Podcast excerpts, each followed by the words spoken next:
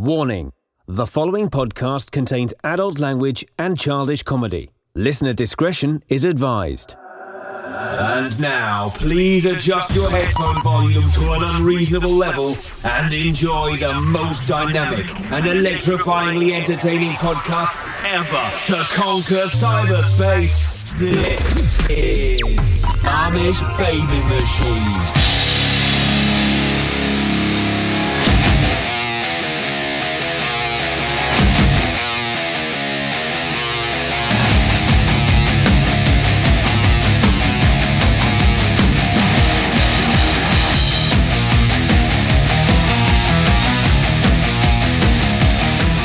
And welcome to the most powerful podcast ever created, the Amish Baby Machine Podcast, starring me, Dags, and Johnny Rage.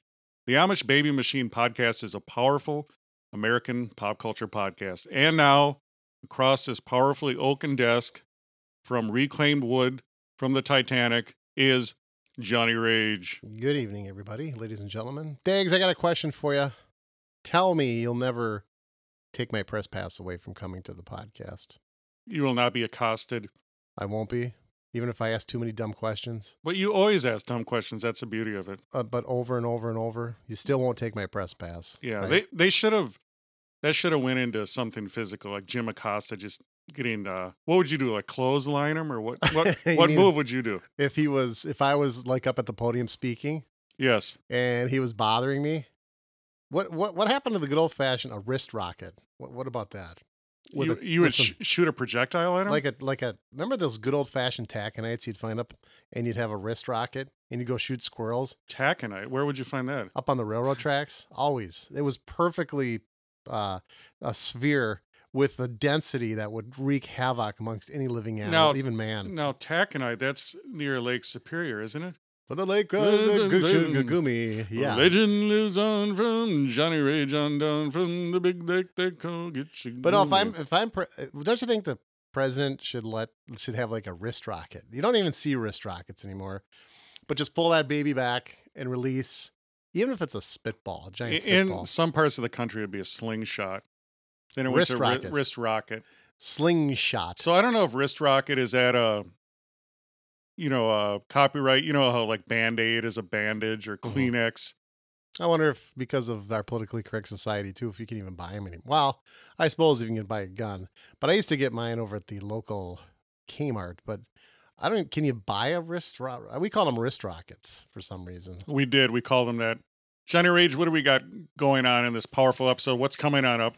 Well, now that I got my press pass back and we discussed that topic, um, kind of a somber day if you're into the Marvel comic thing because uh, a couple days ago, of course, the death of Stan Lee. We'll talk about that.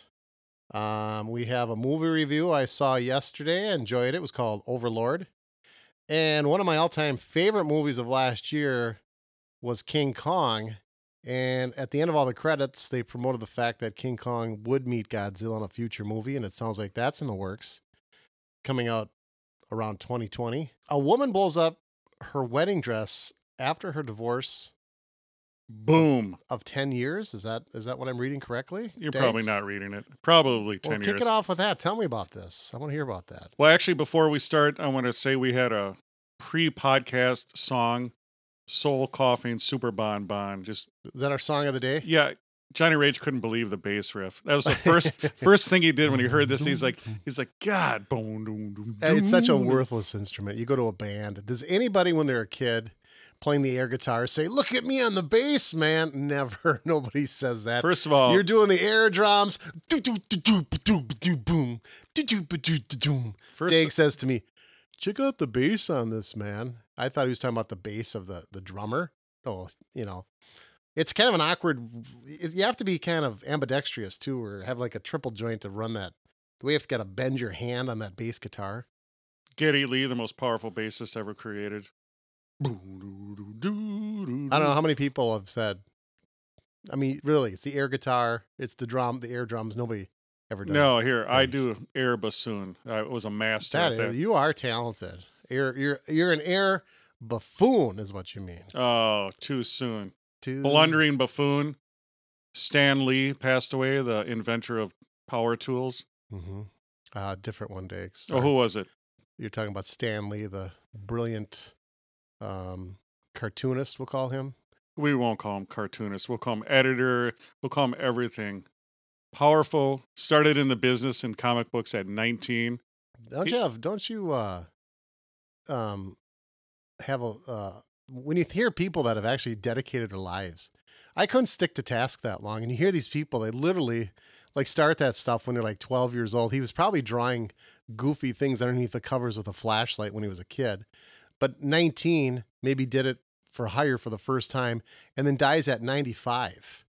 What, I a, mean, what a powerful life. the dedication. I mean, you hear that all the time, you know. And for him to stick that out for that long, and it wasn't always good for them. I mean, Marvel Comics, they had some turbulent times. Yes, they did. So I don't know. Um, and then the overlord Disney came in. They bought everything.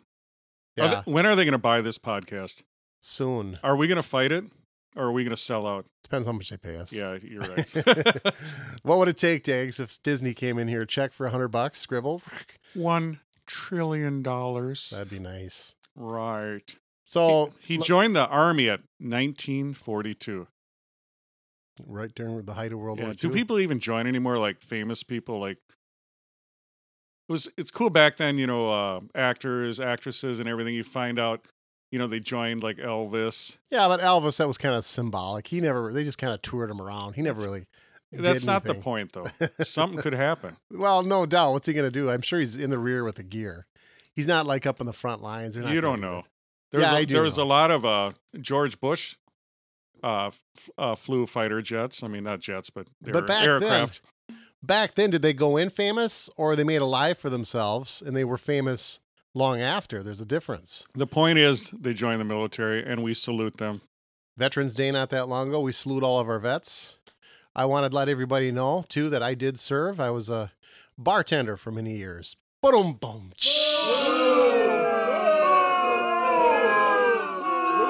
I use that all That'd the time. You go to Home Depot, they'll give you a 10% discount if you are a veteran. And I say, hey, I served. Oh, you did? Well, we'll give you the discount. Do you have proof of it? Just call my boss. I'm a bartender down the road. Yeah, and your Call of Duty service doesn't c- count. That doesn't count? No, that it should. does. It should. yeah. They'll give you a unlock. Tell us about Stan Lee. I but it was cool. He had different stuff like Spike TV. He had Stripperella animated cartoon. He had uh, that that show. Did you ever watch it? Uh, Stan Lee's Superhumans. I did not. It was great. It had like people that could do superhuman things, and you don't know if they were real or not. You know, guys that could swim incredible distances. It was a cool show. And then, of course, That all- sounds like uh, Fran Tarkenton hosted a show. Like oh that. yes, that's incredible. That's incredible. Yes. Oh my god, What came out first? Fran Tarkenton. That's incredible. Oh, Fran Tarkenton, yeah. a That's- Minnesota Viking. That's that's incredible. Was powerful show. Who else was on there? John Davidson. oh boy. Other- Yes. No, it was a woman. They, they always have a woman. Yeah, well, they had- Tarkenton.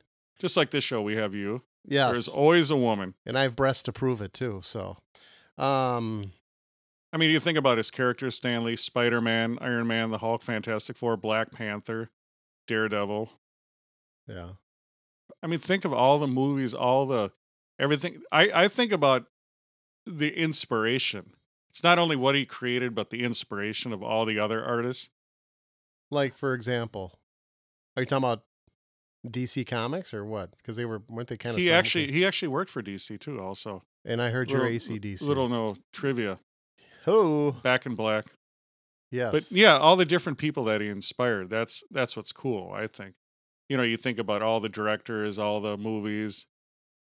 You know, Disney bought Marvel. Now, when you take a look at, I'm not. I mean, everybody knows Stan Lee. You were off uh, before we were we were talking before we did this podcast. You said a lot of people are jumping on the bandwagon right now because Marvel is just so popular. Everybody's pretending like they knew who Stan Lee was. I argued with that a little bit differently, a little bit because to me that's like a iconic name, uh, Stan Lee. Um, just uh, and also the guy from Disney, Disney. I mean, everybody knows who those people are. You don't. I mean, you don't have to be a comic enthusiast, is what I'm saying. No, but what I'm saying is he became more popular with his cameos in movies. Like every Marvel movie had a cameo. And my idea was in a movie to have feature like a cool R&B band Mm. from the 80s and just have them like you know, like cameo. Word up. Meh, meh, Tell me what's the word. Now, what you know? Why don't th- why aren't rappers called MCs anymore? That's what I want to know. That's a very good question. Yes, master of ceremonies. We should Maybe uh, we should call you MC Johnny Rage. MC Johnny Rage. Yeah, I like the I like the flavor of that. Yep. You can do that. Um when uh here's the thing about Stan Lee, I was doing a brief little um historic recollection of the man. Like any person that does the amount of things that he did, he had a crew. It wasn't only Stan Lee. Yes. And, and a lot of people thought he was getting way too much credit for the the the world that he built yes. because he didn't do it alone. yes. But for some reason, he was able to market himself as like he was the sole. If if for the for the layperson who doesn't know the Marvel franchises and Stan Lee, they might think Stan Lee created that entire thing, but that's not true. He had an entire crew that did that. and correct. there was some bitterness toward him because they felt he was getting all the recognition and they were not. It's like Edison, Thomas Edison. Thank you, Thomas Edison, for giving us the medicine in the best years of our life. Yes, go ahead, Dags. I'm sorry. Thomas Edison having uh, people, you know, inventing, doing all of the work, but he gets the credit. A lot of the powerful artists back in the day had had uh, people actually painting the paintings for him, and they would sign it. There's a lot of that going on. Yeah, but here's my So- question. Here's my so oh, sorry. it's it's like stand up, like the late night shows when they do their stand up, you know, their monologue. yeah. They'll have 10, 10 comedians writing that stuff for them. Right. I, I get that, but when it comes to Stan Lee, my question is did he create Spider-Man and the cast and crew or did other people create Well- and he put his name Well, there it? was co-creators. There was Jack Kirby is another powerful artist. When you think Stan Lee, you should think Jack Kirby. But all in all, you know, you think of, it's like Steve Jobs or any of those pe- iconic people. I think, for one, Stan Lee would tell you that he had a crew behind him, people helping. You know, I don't know. Do you think it was because of his cool name? I mean, it's so easy to say, it just rolls off your tongue. Stan, so easy to say. Stan Lee. I mean, if you got a guy like John Jacob Jingleheimer Schmidt helped us on this, it just doesn't roll. well, his name was my name too. Yes. Stanley Lieber was his Okay. actual. But he, he name. marketed to the Stan Lee. I mean, so let me ask you. It's kind of like me. My full name is Dags McPherson. I love it. I just that go by name. Dags, I like. Cher. So who had more impact, Disney or Stan Lee? Two very similar backgrounds, but what do you think? Who had more impact, Disney or, or Stan Lee? Walk Disney is a walk. Walk like an Egyptian. No, you don't want to weigh in on that. That's a that's a little, that's not a rhetorical question. I'd say Disney. That's what I just said. Walk Oh. Disney. Okay, it sounded like you had something in your mouth. Walk. Yeah, This powerful microphone. Yeah, definitely Walt Disney more. Uh, but um, and then I wonder how much did Stan Lee really have to do? I mean, it's gotten to be such a huge franchise. Let's over the last five years. Would you agree? How much did he actually? How much input did he? Have, how much hands on did he have for the last five years? Yeah, but that's not really the point. I mean, the point is the bulk of those characters that you see in the movies came out in the 60s, Right. and he created all that. right. And, and Disney just bought rights to it. So you're saying it doesn't matter that they've apps, you know, that they have have these um, gross figures that are in the damn near the billions, even though he had nothing to do with it. He was the concept behind No, it. he had something to do with it, but later on, no. I mean, it's just like, yeah, he was an impetus of it. Of course, he had everything to do with it. Okay. Well, R.I.P. Dude. Who is your favorite character from the Marvel Universe? Spider Man, Iron Man, Hulk, Fantastic Four, Black Panther, Daredevil. Well, The list goes on and on. when it comes to the Marvel universe, I am not as deep into it as most. I always have to say that. I do. I don't know. I, why. you know, I don't know why you say that. But I love that. I love that Spider-Man cartoon that was a half hour that was on after school. But when I'd come home from school back in the late seventies, What's- early yeah, early you, you got to say it's one of the best theme songs ever. Spider-Man, Spider-Man does whatever a spider can. Is he strong? Listen, bud. He's got radioactive blood to me. Life is a great potato. Come on, chime in. I, I love the, I, the beginning of it. The first, you know, the the the opening riff of that song is the best, God, I and then, it. then it goes into the bass. So just a powerful jazz tune, man. Is he strong? Listen, bud. He's got radio. I love the an, the animation too. Is Oh, powerful. dun, dun, Yeah. dun, dun, What is dun, that? dun, oh no, the scorpion. dun, dun, He's loose. That's right, Spider Man. I am loose, just like your girlfriend. uh, I'd I'd have to say, I like the tried and true. I, I I don't like all. I mean, you go to a Marvel movie and I'm like, when did this guy come into the? I've never heard of this this thing that's in front of me. I like the thing. The thing. You've got the, the this guy and that guy, and it's like, no, just give me Spider Man. However, how worthless in the realm of things is Spider Man when you look at some of the powers like Venom has. I mean, if, if Venom were to fight Spider Man, Spider Man would get his ass kicked. Well, first of all, if it wasn't for Spider Man, there would be no Venom. I know you'll have to give me the backstory Yeah. on that sometime because So you like Spider Man though? I would have to say I like his color. I like uh, what he stands for. Um, Did you like Lou Ferrigno in the Hulk TV series? oh, I love that too. Yeah, that was Yeah, good. The Hulk was cool. I didn't like uh, how, of course, in um the Avengers, the Hulk just pussed up big time. I'm not coming up. to That well, that you." was horrible. Yeah. I didn't get that. It's like no, that was dude, terrible. I mean, so I, I, Hulk I'd, smash. I'd say Spidey. How about you? What's your favorite? Spider Man. Spider Man. Yeah. But I do enjoy all of them. You know that would be a great Twitter poll. Who is your favorite superhero? Can you do? Can our can our people do that for us, Dags? Yeah. Keep talking. I'm going to write that down. You need to write that down. I mean, it's not- Yes, I don't have. I got to write it down. Twitter poll. Okay, can you spell it? Should I spell it out for you? Twitter poll, Twitter poll, Twitter alert, Twitter alert, Twitter alert. We're gonna find out. We're gonna ask the flock when it comes to in a tribute to Stan Lee.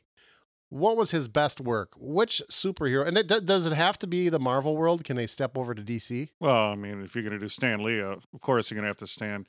Do you just want to say your favorite superhero, or and just pick a couple choices? Do we even have to pick? Why don't we let people pick for themselves? It's a poll. I have to pick the way the way a poll works is you have to lay out how many you know pick three characters and which one is your favorite. Well, you're always by the book, aren't you? Well, that's how it works. Yeah. Okay. Yeah, Um, what? Hey, Johnny Rage is not on what, whatever side. our whatever our tech team decides to do, I just want to find out.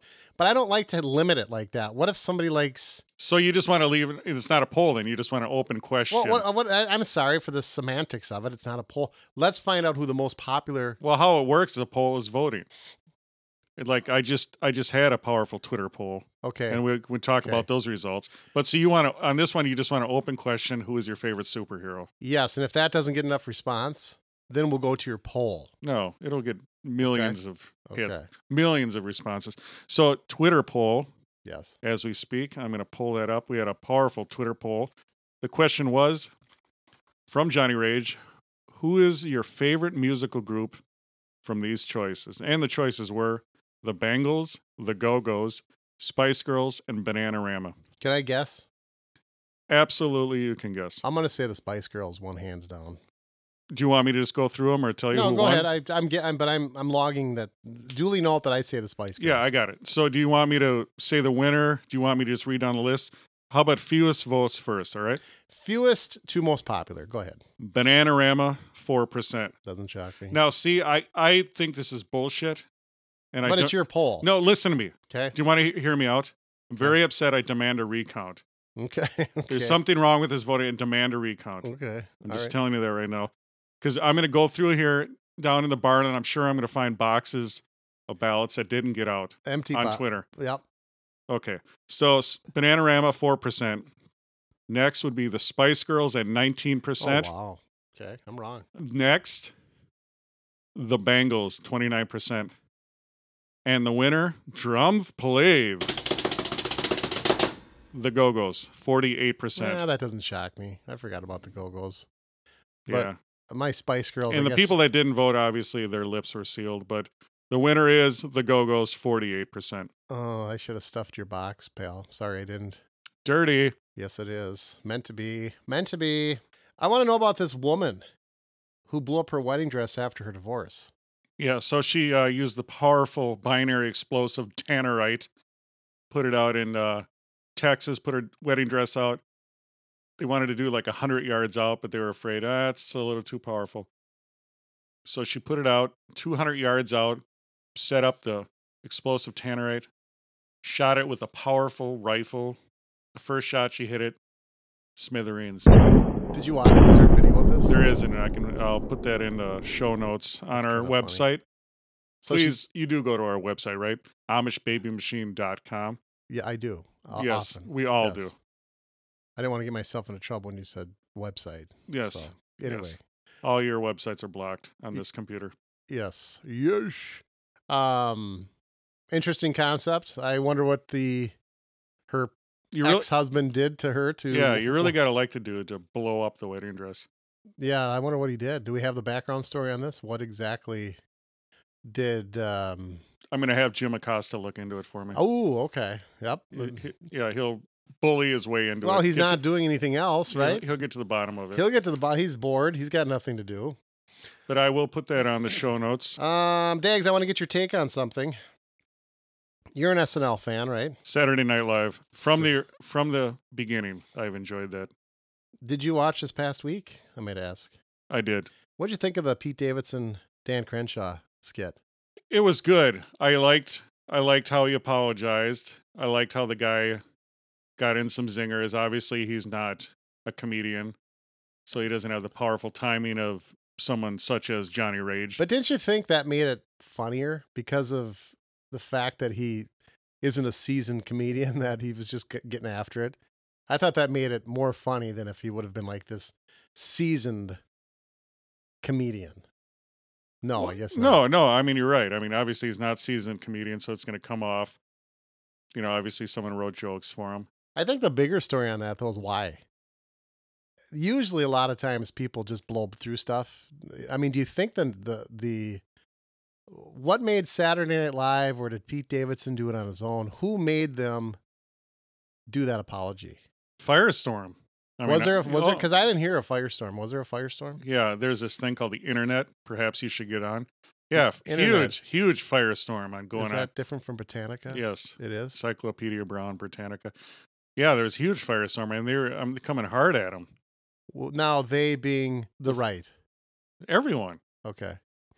Because I consider myself uh, a guy who watches, I keep my a close pulse on what's happening. And I didn't see there, I was looking for, because I saw it when it happened. I was watching it live and I thought, wow, we have really sunk to a level. I'm so happy that they did do that. They did the apology because I'm like, we have just entered a level I never thought we could get to.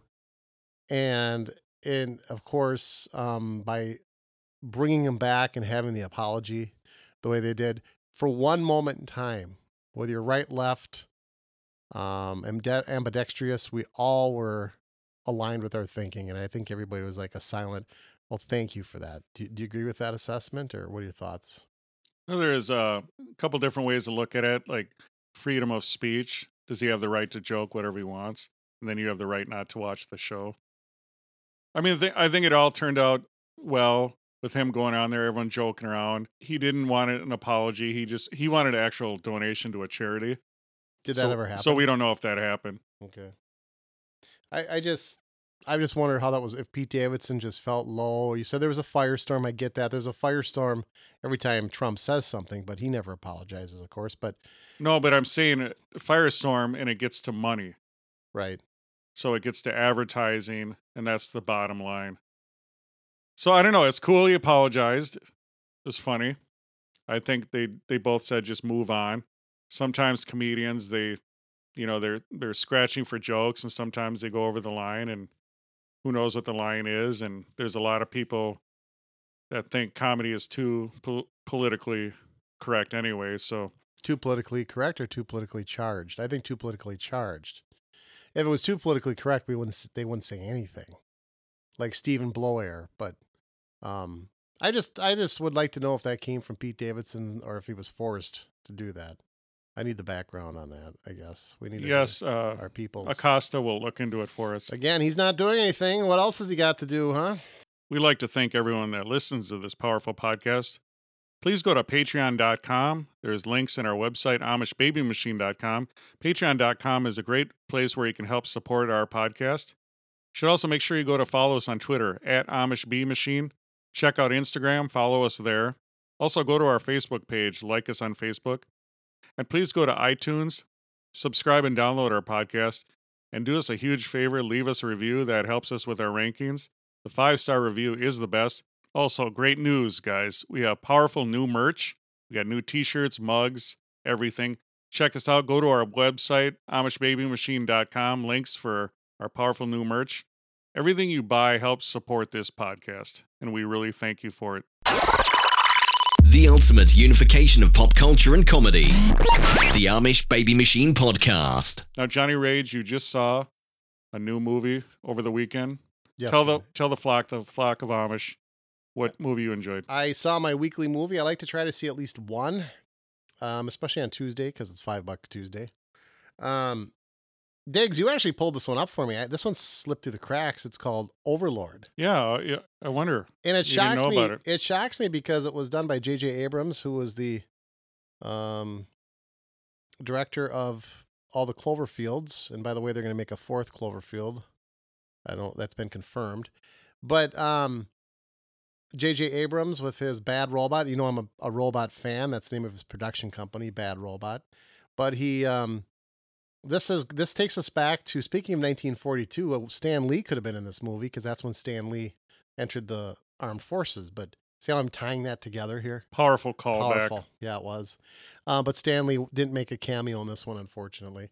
Um, 1940. It's set in um, World War II. We have a um, a mission. It's called D-Day. I think we all are well aware of what that was. Um, Dags Day. Dags Day? Not quite, but close. Um, the paratroopers have to fly into Germany, and the mission that they have is they have to wipe out a radio tower so that the Germans can't monitor the activities and report back of what the Allies are doing as they advance Normandy Beach and all the different beaches.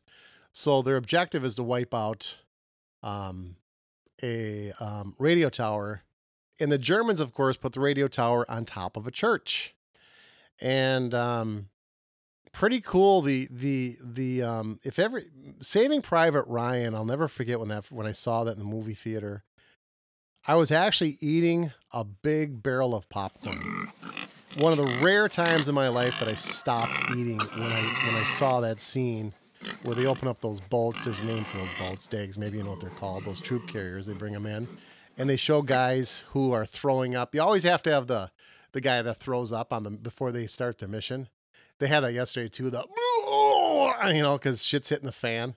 These B twenty nine, not a B twenty nine, but these these um, air fortresses that bring these paratroopers in, and and the Germans catch them, so they're they're they're firing up upon them. And they got the searchlights going, and the the planes around them are blowing up, and they got to get off this this this plane because if they don't, they're gonna they might not be able to make their the the the jump, so they have to go much sooner than they thought. And the best the best part of the movie is probably the first 15 minutes of it. So if you shut it off at that point, I would say you didn't you, you didn't see the whole thing, but it was pretty good. Um, and of course, they missed their landing. There was about 30 of them. Uh, half of them die, half of them get lost, half of them get captured. So they end up with about four left. And their job is to still do their mission. And their mission, again, is to blow out the radio tower on top of the church so that they can prevent the Nazis from communicating to let everybody know where the, the position is of the Allies coming into to D Day. So they continue on. They walk through the woods, through the forest, trying to elude themselves from the Nazis because they're right in the heart of Germany at this point. Well, when they get to this castle or this church, they find out there's much more going on than what they originally thought. And it's a newer movie. Do I continue on, Dags? Are you on the edge of your seat? Yes, You want more? we want more. The flock demands it. So they they come to this church and they find out that the Germans are actually doing experiments in the basement of this church with the French residents who they've captured or anybody for that for that matter. It could have been a um Like baking soda and vinegar, making cool volcanoes experiments. Army could have been an army shou- shoulder, could have been a pork shoulder, a roast shoulder. Um, they pick these guys up, and what they do is they bring them to the catacombs of this of this church, and they do these real freaky experiments. And they're tr- the bottom line is they're trying to concoct um, some type of a genetic um, thing that will A super soldier? a super. Thank you, very nice. Did you see the movie? No, but I'm think, sup- I'm thinking about Captain America. a super shoulder soldier, a super shoulder, shoulder. Um, and that's uh, kind of the the the the story is how wow we've got two things we got to do. Not only do we have to knock out the radio tower, but now we got to take off this evil laboratory that's concocting these monstrous creatures. I mean, these are these deformed people who have these these superhuman like strengths. It actually kind of I was telling Dags yesterday reminded me almost of a Marvel type superhero superhero how they originally got they always have that storyline how they get their superpowers the origin. the origin of it this almost could be a marvel movie it was along those lines and i will say no more So what you're saying is that J.J. Abrams may have been influenced by Stan Lee and his powerful Marvel universe. i would say very much so yes it might take um, because it's very reminiscent of what you might see um, and, and like i said in a marvel movie with the way they the laboratory was cooking up these concoctions to create these super soldiers And Stan Lee was uh, influenced by Errol Flynn movies and that kind of swashbuckling. Yeah, well, then who was Errol Flynn inspired by? The What? Scarecrow from The Wizard of Oz? Errol Flynn was the actor. I know he was. I'm Yes. just trying to. I'm trying to date him. What I was trying to be kind of funny, but it didn't work. No, it- funny. Well, it may have worked, but it really didn't. If I only had a brain. So anyway, you get the gist. It's called Overlord. It's in the movie theaters right now. I don't think it's been out long. Um, I don't think it's going to be a, a huge blockbuster because I don't think J.J. Abrams, Cloverfield and whatnot. I think they do well. I think you have to be a little deranged like I am to enjoy his movies. You're saying they're more cultish? A, a shade, a shade bit, a bit, a wee bit. You know, the Amish Baby Machine is like a cult, but we're a fun cult. I'd like to be in a fun. Please cult. join. You are the flock of Amish. That's awesome. Okay. So, what movie does did it remind you of? I just told you, kind of a Marvel movie. I thought it reminded me even of, of. Uh, so, it didn't remind you of a war movie. You just think of a superhero movie. no, no, you you definitely know you're in a World War II war movie. There's no doubt. Um, because that's the the overall theme is that they're going into behind German, eh, right in the heart of Germany. But the way there's this laboratory and how I've seen, um, you know, the laboratory for for um, venom, and they're they're trying to concoct this thing, and the same thing for, uh, um, oh, who's the guy that um, did really well uh, in the movie? Deadpool. Same thing with Deadpool. How they put him through this little different torturous things, and eventually he became who he is. That's what that reminds. I, I guess Deadpool kind of Frankenstein's monster. something like that. Yes. Yes. So, So if you're into the Marvel thing, I think you'll be marveling at this. If you're into the sci-fi, if you're into World War II, there's kind of different genres that it hits, and I think it worked. Um, but you be the judge. Go see it and let me know. Give me some feedback on the Twitters. So you enjoyed it? I did. I'm going to give it five buggy wheel being the best. I would say 3.5. Now, let me ask you this about the special effects, the CGI. Did it look? Did the weapons, did the tanks, the airplanes, did everything look good? Did it look cheesy to you? No, no, there there was it was all looked uh, very realistic. Um, I know we had doubts when we went into that movie with Gerard Butler that we saw we saw some of the commercials. It looked like the uh, submarine looked too fake, but as we went to the movie, we noticed it wasn't as bad as we thought. But no, it was actually pretty cool. Um, they have those tracers on those machine guns.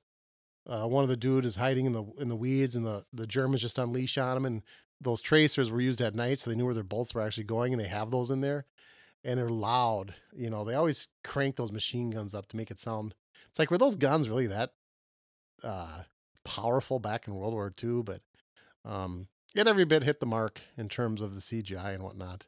I thought they did a great job with the special effects. The sound was good, like you were saying in the Private Ryan when the when they unleashed when they opened up with the machine guns. Yeah, and that that speaking of which, Saving Private Ryan, you know how Tom Hanks would go into that moment where all of a sudden his hearing was lost. Yes. And the world was slow mo. They did that a couple of times in this movie as well too, when a couple of uh, bombs went off and, and near misses. Did they So- do the bullets in the water?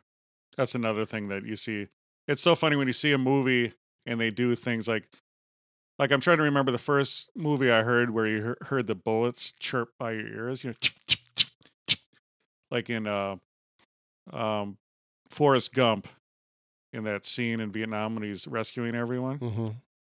in the movie theater. It was really cool. The surround sound, the bullets were just chirping right past your ears Right. and in Pri- Saving Private Ryan, the audio was awesome. hmm I mean, the opening scene was awesome. The bullets, you know, going underwater, like you said, in the the audio of like going deaf. Well, that happened too in Hunter Killer, where the dude ran off the pier. He was trying to evade being shot, and then he got he did get shot where the bullets came through the water. It will and and actually took him out. But yeah, those scenes that they they when they lose their hearing and they lose, you can tell they don't they they break that down so perfectly because you're never really going to experience that, and hopefully you don't. But if you were, that's how you'd picture that a near miss. Um, just it, they, they do a great job with that, especially Saving Private Ryan with Tom Hanks. Great movie, great opening scene, just like this one yesterday, Overlord. A great uh, a great scene where the the losing the hearing is Cop Land when Sylvester Stallone. Yeah, I have to watch that. You told me about that one. Yes, you have to watch a lot of movies. In Cop Land, he loses his hearing and goes through this whole sequence of where he's still fighting, but he's it's completely deaf. So the way they, the way the director and everyone involved made that scene, I thought was really cool. Did they have subtitles? Because didn't, didn't need it. It's like music. Good music. The space in between the notes is just as empower, just as important and powerful as the notes are themselves. That's the prof- silence. That's profound. You are profound. Yes. yes. That's You're- why a lot of times the silence on this podcast, when I mute or edit out Johnny Rage, that's what makes this podcast powerful. Those things when you don't hear him. So I shouldn't talk would be really powerful. Yeah, well, most like I said, most of the time I edit out, I mute sound effects. Like right there, that I powerful did that ditter. deliberately. Yes, that I was try, powerful. I try to add the power. The, That was the humor, the power. yes, the power and the glory. Speaking of movies, did we talk Godzilla versus King Kong? Did we? Yeah. Maybe you should remember. This is a senior moment. Or is this a moment I should just pause? Silence is golden. Um Coming up, Yeah, go ahead, hit it, Dags. coming up in 2020, Johnny Rage, are you excited for King Kong versus Godzilla? Really excited for it. I thought that was going to be the next coming up, and Or is it Godzilla versus King Kong? Because you like to flip the titles. does it matter at that point? No. But tell us your thoughts on the upcoming movie 2020.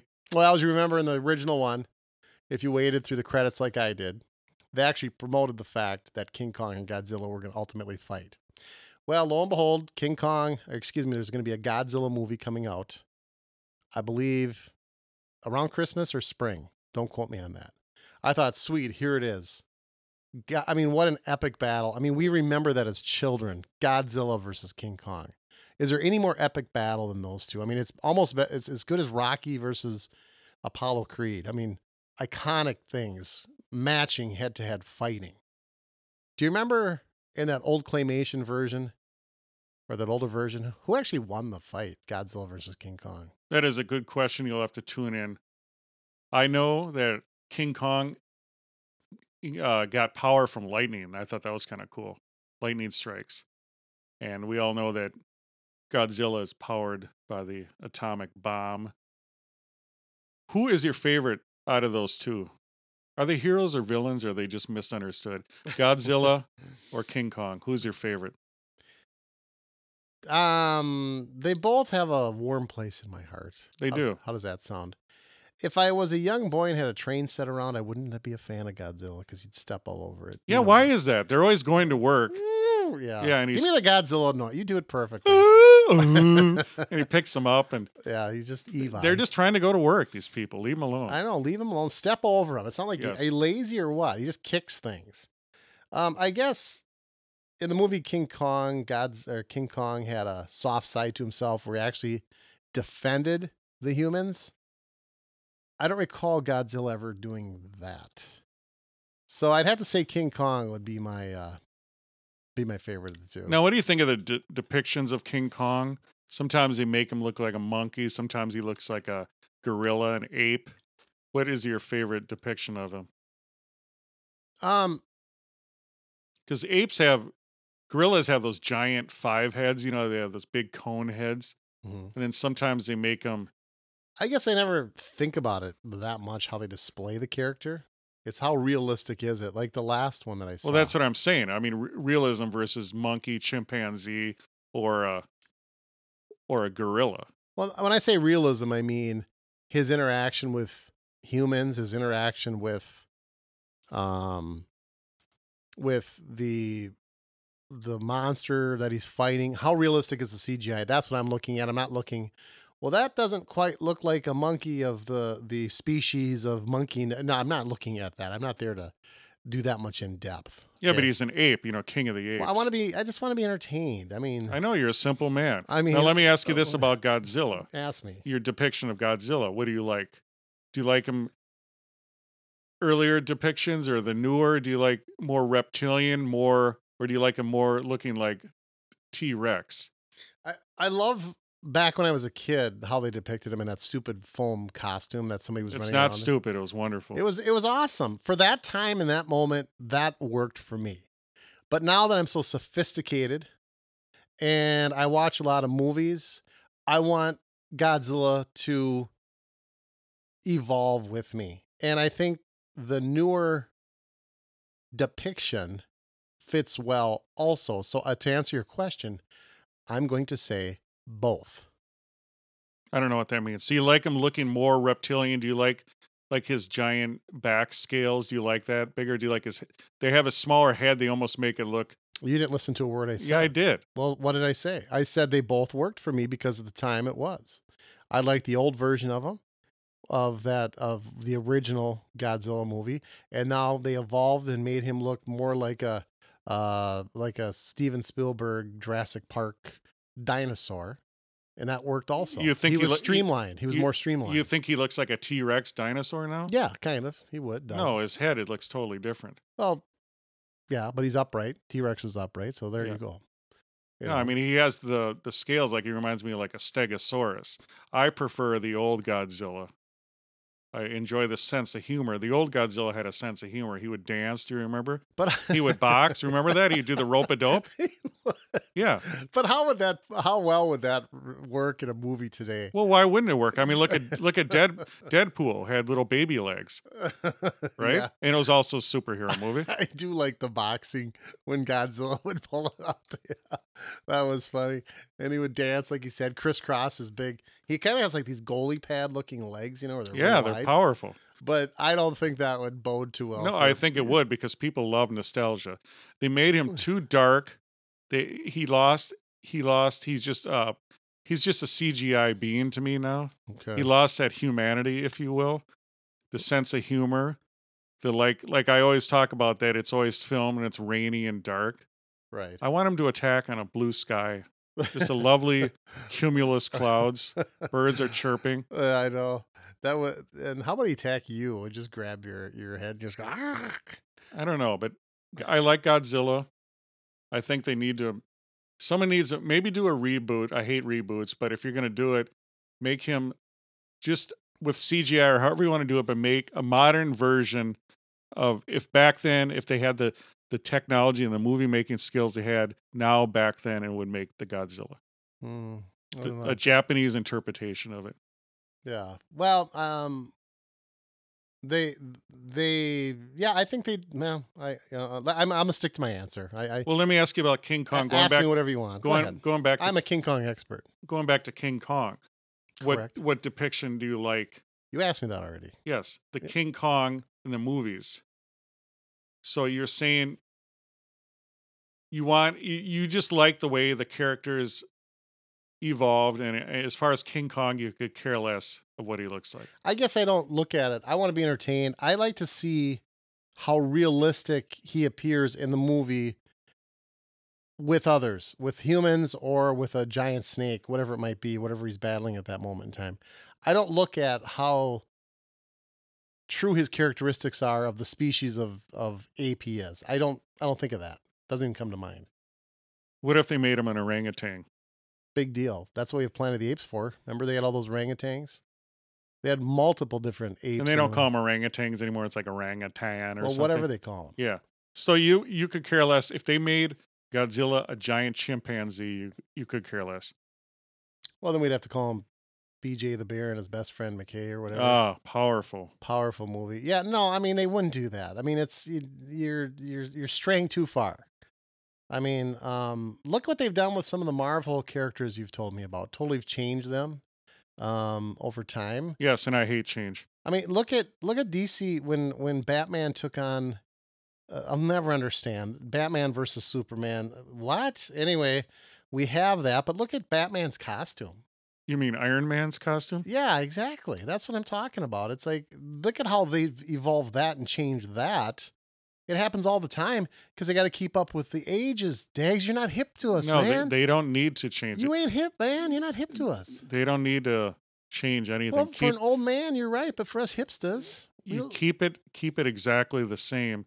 You come up with a new character. keep it simple, stupid. You keep the same character. You just if you want a new character, then you make a new character. You don't take Spider Man and change him. Like how I hated they took Green Goblin, Willem Dafoe, powerful actor, would have been a great Norman Osborn, but then the costume for the Green Goblin, they made it some mech exoskeleton suit. Stupid. Yeah. Is there anything else that comes to mind that they completely ruined when it came to the? That's why you shouldn't read the book because you have no expectations. I, some of the stuff I didn't realize was a book, and people come out, you'll overhear them. People I don't know, not as good as the book was. I'm like, geez, I didn't even know that was a book. I know it's it'd be cool to be like you. they just walk through life and enjoy. You're- you're just like- enjoy. No, you're Um, a simple man. That's I'm just trying to think if anything comes to mind how they totally ruin something. Hollywood usually does a pretty good job bringing a book to life. Um, nothing comes to mind that they totally ruin, but maybe maybe our flock can say, "No, wait a minute, Johnny Rage. How about this, this, and this?" But yeah, I think they do a pretty good job, old Hollywood. All I'm saying is the dinosaurs, how they disappeared, that was an inside job. Inside job. Hmm. Okay. Dags, are you a fan? I know you like Star Wars. I like the th- first three movies. That's it. I agree with you on that. They did. uh Is that franchise? I mean, look what happened to Solo. I mean, we're jumping off my topic, but let's talk a little Star Wars. Solo bombed miserably. Is there an end in sight for Star Wars? I hope so. Or did Disney did, did Disney buy that with the, they they paid like 4 billion for the rights to it. So their ambition and goal was to just pound out merchandise, pound out movies, get that 4 billion paid and capitalize on Star Wars. They even made the the, the Star Wars theme park is going to open up here within the next year. That's yeah. That's why you wonder if Walt Disney was still alive. If he'd do that or What not. what what Disney would really be like instead of just to me a big money making machine. I mean, aren't isn't Disney don't they have deep enough pockets to maybe make their own version of a Star Wars or a Star Wars so iconic that they just had to have it and they I think they grossly overpaid for it. Well, have they created anything, or are they just? Well, they, yeah, milk- Disney Snow White and the Seven Dwarfs. That's what I'm and- saying. Yeah. Have they created anything lately?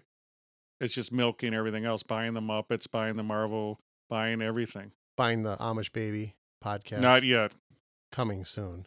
Um, very valid point. They just, I guess, it's just sheer laziness. They just buy. Yeah, it's we're not it's gonna do it. it's like Apple. Are they going to keep creating after Steve Jobs' death? Did he have a lot of stuff in the vault? Are they going to come up with something new? Or are they? I mean, what is the last thing they came up with that was new? Apple. Well, they came up with the was Steve Jobs part of the watch, or was he already gone? I think he was already dead. That's a good question. I got to look. I mean, he had the iPad, the iPhone.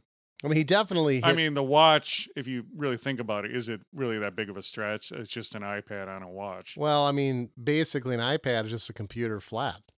If you want to go to those extents, No, I'm saying the the iPhone was a huge deal. I mean, people had flip phones, and then it went to that. Right. But but And Apple got, got Apple got away along without Steve Jobs for a while, but then they realized that they had to have him back.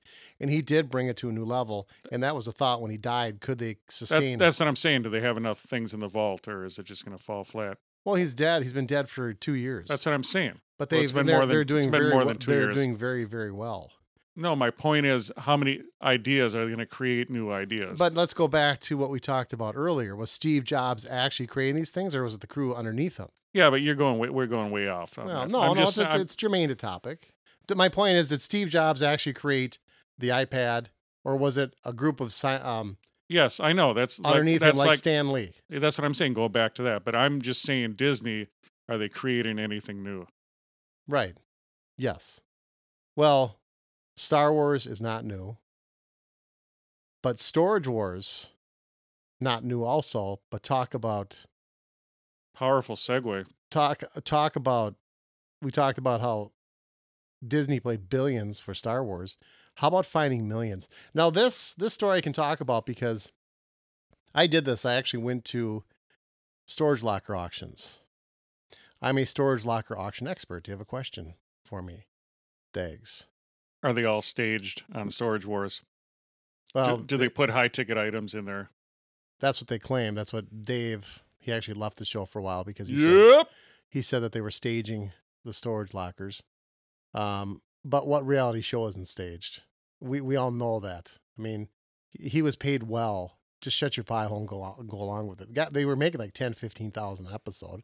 Who cares if they're staged for God's sakes? Don't tell me you're making more money on that storage locker than you are the 10, 15 that A&E is paying you. However, um, there was a storage locker. A lot of people would ask me too when I used to do the storage locker thing. Is there ever anything inside them that you make money off of? And generally, the question is it's never one thing.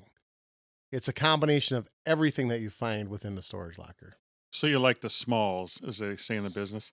The smalls are good, the bigs are good. Depends on, but depends what the smalls are and what the bigs are. Um, but generally, it's a lot of money over the course of a lot of items. It never really.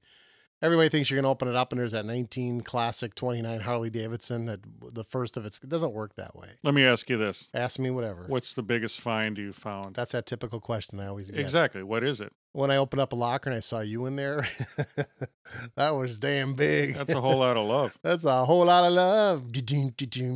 Um, again, it's never every. That's so a common you, question. So you haven't found anything decent. Well, I mean, we have found rare coins and some. Oh, you found some coins. All Uh. Yeah, but still, they're not like these.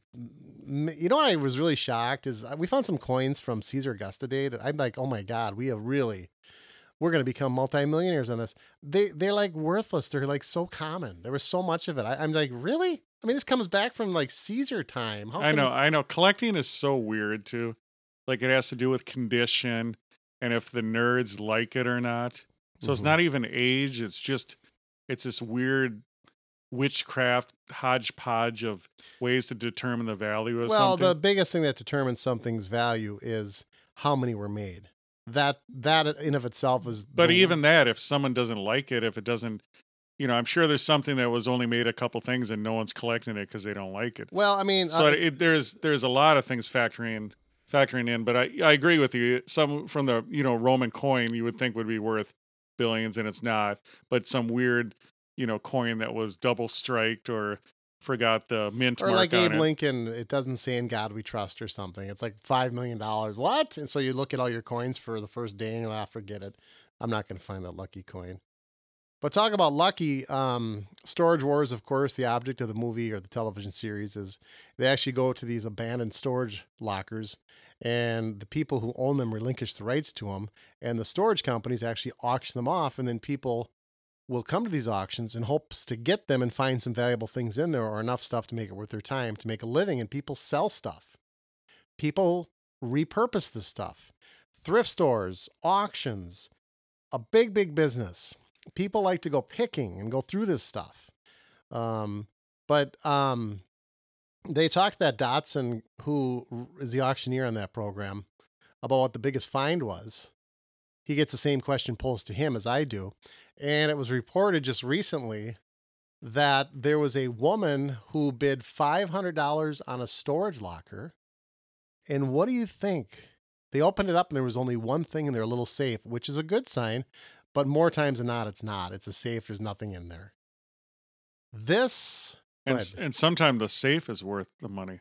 The actual safe. People collect safes. yes, very true. Um, so they open up the safe, probably expecting to find not much of anything. And you know what they found, Dags? I do not. seven point five million dollars. Could you imagine? In paper? paper coin currency. Yes. Yes. Seven and a half million dollars was found in a storage locker. Now, generally, stories like this will bring bring people out in droves. I'll never forget when we were doing the storage locker thing. Storage Wars, you could tell was on the night before that week because people who you you kind of had you kind of knew all the cast and crew of people that were showing up on a weekly basis. Then you'd see all these newbies because they thought they were going to strike it rich with a seven and a half million dollar fine. It doesn't work that way. I mean, it's a very rare, rare, rare thing. But seven and a half million dollars found on a storage war set, and they tra- they did track down the owner, and the owner I don't know who the heck would take seven and a half million dollars and just store it in something like that, but you figure it was a kid whose mom and dad passed away, didn't care for. I mean, kids never care about their mom and dad's stuff, so they just throw it into a storage locker. They probably took the safe too, slipped through the cracks. They got a hold of the person and said they wanted they'd give them six hundred grand if they would give them the money back. Would you take that offer, Dags, be a good person, or would you just take the seven and a half million? So they contacted the rightful owner. No, no, the rightful owner heard about it. Okay. And how would you know that that was actually the rightful owner? I'm sure there had to be some form of proof. Okay, let's assume it was the rightful owner. Yeah, the rightful owner got a hold of the person that bought the storage locker for 500 bucks and found the seven and a half million dollars in there. And they says, "Hey, we want that money back, and and uh, a show of good faith, we'll give you six hundred thousand dollars. Thank you for your time. Thank you for finding our money, but we want six hundred grand. Would you accept that offer? Legally, who owns the safe now? legally it'd be the person that bought the that's all done by the by to the letter of the law you cannot sell anything that before those those storage lockers go to auction there's a long process of legalities that have to happen before before that uh, can actually go to an auction so to the letter of the law it's followed that safe becomes yours and so the people who say wait a minute man we screwed up please please bring it back to us. We'll give you six hundred thousand dollars. What would you do? That's life changing money. The 5.7 is it? Seven point five. 7.5? Thank you for listening. I Yes. just did what you did. yeah, You always mm-hmm. flip numbers. yep, yes, Killer hunter, hunter killer. yes. 600,000. AC DC DC AC. Yes, go ahead. You flip too, but it's in different bars. Ethically, you should take the 600,000. okay. I'd have to sleep on it.